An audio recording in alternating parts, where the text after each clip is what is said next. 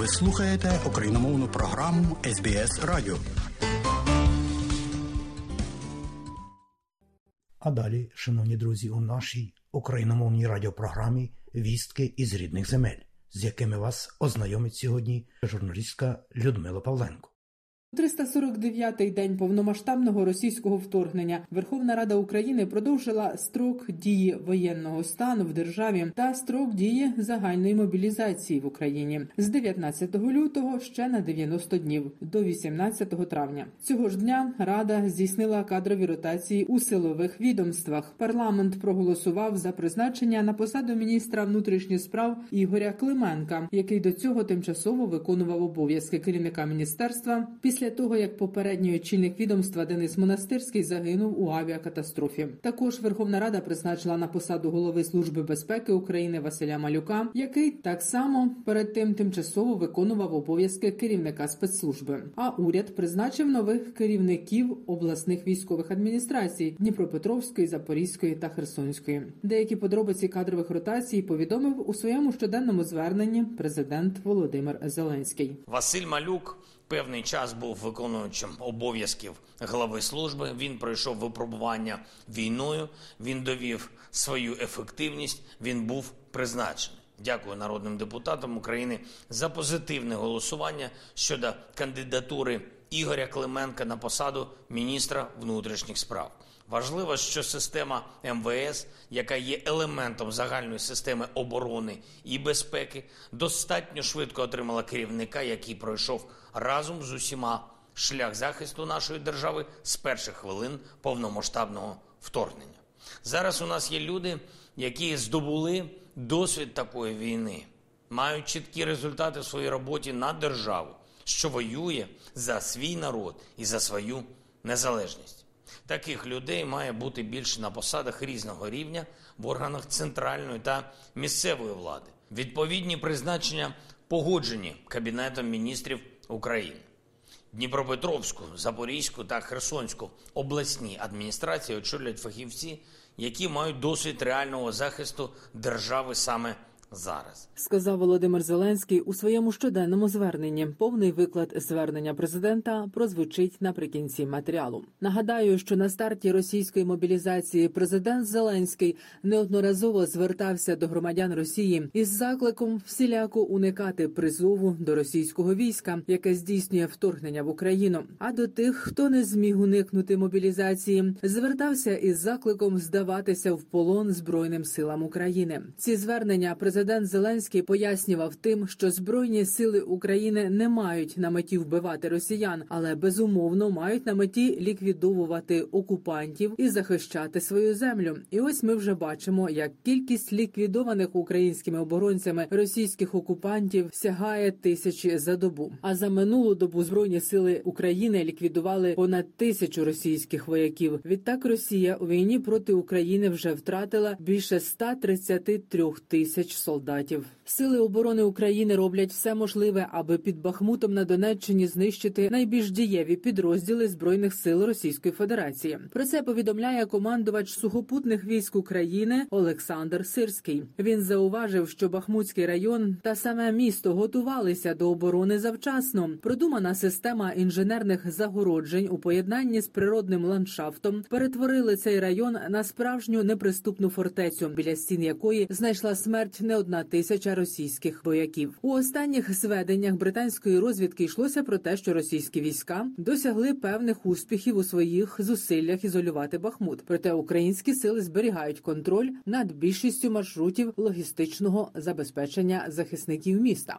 Президент Сполучених Штатів Америки Джо Байден планує відвідати Польщу у найближчі тижні, і головною темою його зустрічей буде повномасштабне російське вторгнення в Україну. Про це інформує NBC News. А міністерство закордонних справ України повідомляє, що готує візити президента України Володимира Зеленського за кордон у грудні минулого року. Зеленський назвав дві умови, за яких його закордонні візити будуть можливими. Перша, якщо такий візит принесе для України конкретні результати, і друга, якщо такий візит буде можливим з огляду на поточну ситуацію на фронті.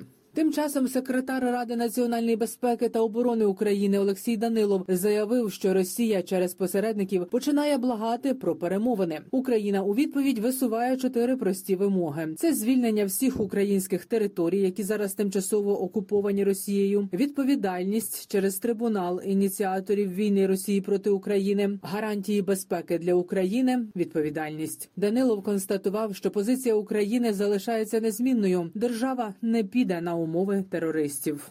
Україна спільно з більш як 30 державами ініціює проведення 22 лютого в штаб-квартирі Організації Об'єднаних Націй у Нью-Йорку заходу, який буде присвяченим грубим порушенням прав людини через російську війну. Про це на засіданні Ради безпеки повідомив постійний представник України при ООН Сергій Кислиця. Посол запросив дипломатів взяти участь у заході та зайняти рішучу позицію щодо нагальної необхідності припинення агресії Росії, виведення російських військ з України і припинення величезних людських страждань в Україні та за її межами, спричинених війною.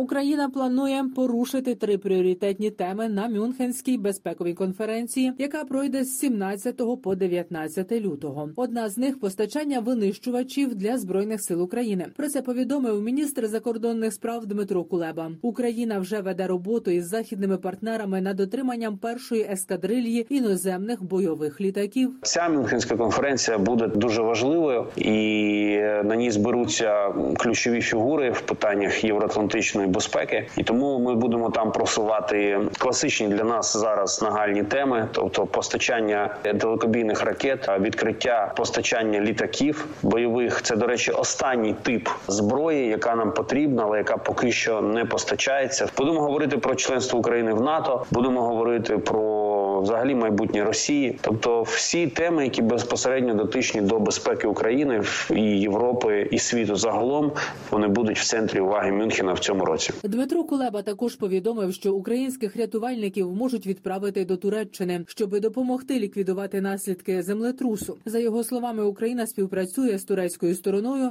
для координації розгортання рятівних підрозділів. Ми мали консультації з міністерством внутрішніх справ з цього приводу. Ми ніколи нічого не робимо такого, щоб шкодило інтересам України. Тому та кількість декілька десятків українських рятувальників зможуть е, допомогти Туреччині, нашому сусіду, нашому другу, не підваживши можливості рятувальних служб в Україні. Міністерство закордонних справ України отримало понад 20 звернень від громадян України, які не можуть вийти на зв'язок зі своїми родичами в Туреччині, і відомство шукає виходи на них по своїх каналах. Нагадаю, 6 лютого на південному сході Туреччини сталося два землетруси. Туреччина оголосила семиденну жалобу у зв'язку з загибеллю більш як 4 тисяч людей унаслідок руйнівного землетрусу. Слідство у справі про авіакатастрофу у Броварах, у якій загинуло 14 людей, зокрема й керівництво Міністерства внутрішніх справ України, чекає на результати технічних експертиз. До розслідування долучилися спеціалісти компанії виробника Airbus, Повідомив виконувач обов'язків міністра внутрішніх справ України Ігор Клименко. Перші результати розслідування очікуються найближчим часом. Саме слідство у цій справі триватиме до двох місяців, зазначив Ігор Клименко.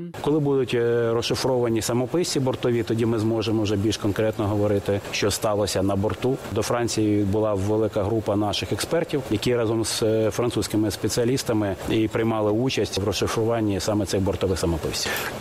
Ці гелікоптери, клас якого якраз 225-й Airbus, який якраз і впав в броварах. На даний момент вони всі знаходяться на аеродромах. Працюють відповідні спеціалісти. Ми перевіряємо повністю всі гелікоптери, які були в системі Міністерства внутрішніх справ. Цей процес затягнеться ще на якийсь час, можливо, на місяць або на два, поки ми не вияснимо спільно з іноземними спеціалістами, що вони є безпечні. Ігор Клименко також повідомив, що після авіакатастрофи у броварах була переглянута вся система безпеки безпеки у міністерстві внутрішніх справ. Посадовцям заборонили літати на гелікоптерах лише автомобільним транспортом. Тепер вони можуть пересуватися, аж поки не буде закінчене розслідування. Авіакатастрофа сталася 18 січня у броварах. Служба безпеки України розглядає три основні версії трагедії: порушення правил польоту, помилка пілота, технічна несправність та диверсія. Україна націоналізувала заводи і агрохолдинг двох російських олігархів. Вартість майна складає щонайменше 2 мільярди гривень гривень. За матеріалами Служби безпеки України Вищий антикорупційний суд задовольнив позов Міністерства юстиції щодо передачі у державну власність України підприємств, які належали російським бізнесменам Михайлу Шелкову та Сергію Чемезову. Встановлено, що Чемезов і Шелков, які входять до найближчого оточення військово-політичного керівництва Росії, керували українськими підприємствами через російського монополіста з виробництва титану, що входить до структури воєнно-промислового комплексу країни-агресора і бере участь у процесах виробництва озброєнь для окупаційних угруповань. Процес передачі конфіскованих у Сполучених Штатах Америки коштів російського олігарха Костянтина Малефеєва вже розпочався. Про це повідомив генеральний прокурор України Андрій Костін. Він назвав цей крок історичним, таким, що свідчить про те, що захід серйозно налаштований на боротьбу з російськими елітами. Також за словами Костіна, це може стати сигналом для інших партнерів України, країн, в яких арештовані активи російських олігархів, для того, щоб вони більш інтенсивно співпрацювали з Україною, аби ці кошти були конфісковані і передані Україні. Наразі кошти передані від Міністерства юстиції США Department of Justice до Міністерства закордонних справ Department of State. І як сказав е, генеральний прокурор США Мері Гарланд, щоб вони були витрачені на підтримку народу України. Обидві сторони зараз працюють над конкретикою щодо процесу передачі цих коштів в Україну. Деталі стануть відомі в найближчі тижні. Ми активно співпрацюємо з нашими колегами. Ця конфіскація це результат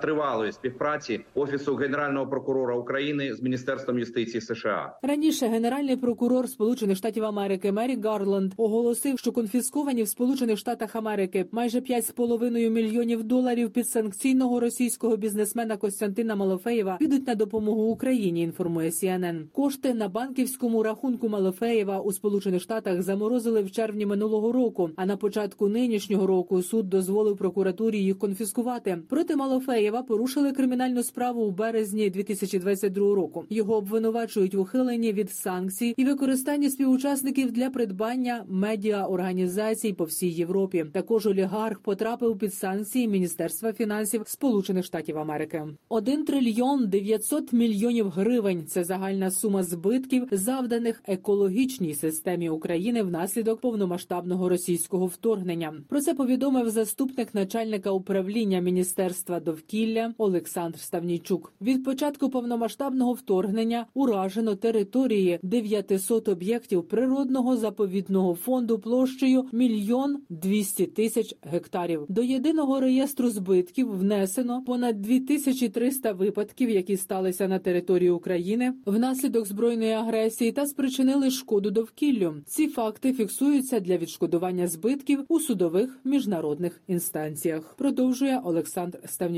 Окуповані 10 національних природних парків, 8 заповідників, 2 біосферні заповідники. В зоні риску Рамсарське угіддя та Смарагдова мережа. Біорізноманіття на цих природоохоронних територіях є багатством світового значення. Через неможливість отримати фінансування частина національних парків опинилася в зоні гуманітарної кризи. Зокрема, біосферний заповідник Асканія Нова, національні природні парки Азове Сіваський, Джерел-Гацький. Найбільше постраждали чотири парки. Це Деснянсько-Старогузький, Дворічанський, а також Святі Гори та Білобережжя Святослава. Далі прозвучить повний виклад щоденного звернення президента України Володимира Зеленського за підсумками чергового дня війни. Бажаю здоров'я, шановні українці. Звітую про цей день, черговий день нашої оборони. Перше. Верховна Рада України за моїм поданням затвердила нового очільника Служби безпеки України. Вважаю саме такий пройдений шлях призначення на посаду сигналом для усіх державних посадовців та працівників наших правоохоронних органів. Василь Малюк певний час був виконуючим обов'язків глави служби. Він пройшов випробування війною. Він довів свою ефективність. Він був призначений. Дякую народним депутатам України за позитивне голосування щодо кандидатури Ігоря Клименка на посаду міністра внутрішніх справ. Важливо, що система МВС, яка є елементом загальної системи оборони і безпеки, достатньо швидко отримала керівника, який пройшов разом з усіма шлях захисту нашої держави з перших хвилин повномасштабного вторгнення. Зараз у нас є люди, які здобули досвід такої війни, мають чіткі результати в своїй роботі на державу, що воює за свій народ і за свою незалежність. Таких людей має бути більше на посадах різного рівня в органах центральної та місцевої влади. Відповідні призначення погоджені Кабінетом міністрів України.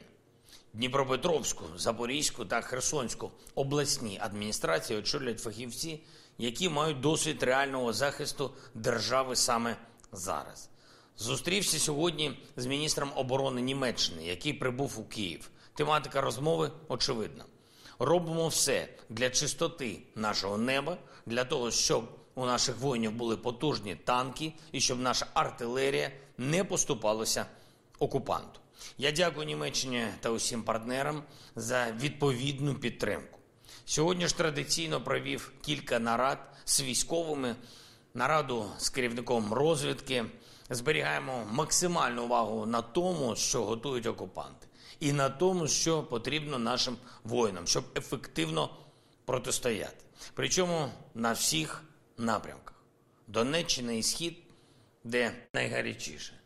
Я про них згадую щодня у таких зверненнях. Південь звучить рідше, хоча стратегічне значення цих напрямків не менше.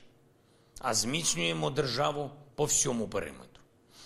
І я хочу сьогодні відзначити бійців на двох напрямках: наших прикордонників, які воюють на Донбасі, за щоденну хоробрість і стійкість в боях, за результати Луганський та Харківські прикордонні загони.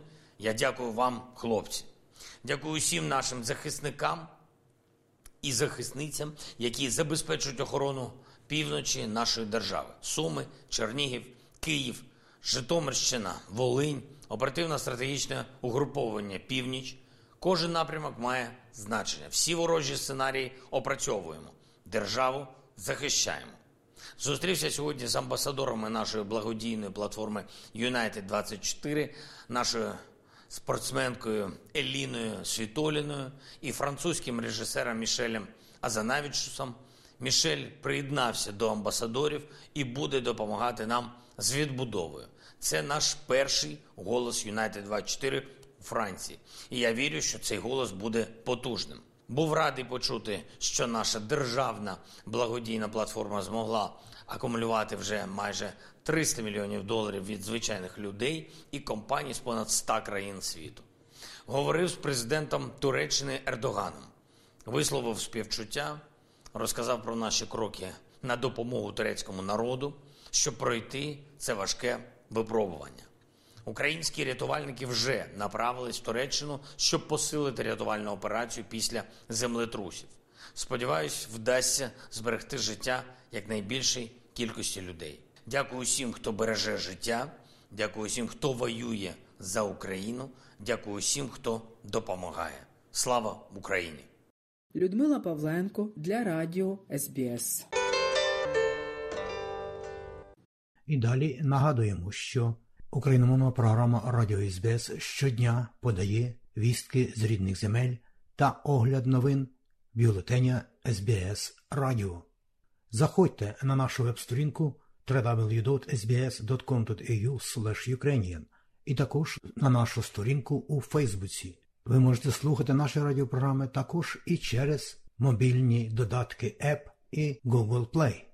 Слухайте Радіо СБС сьогодні і завжди.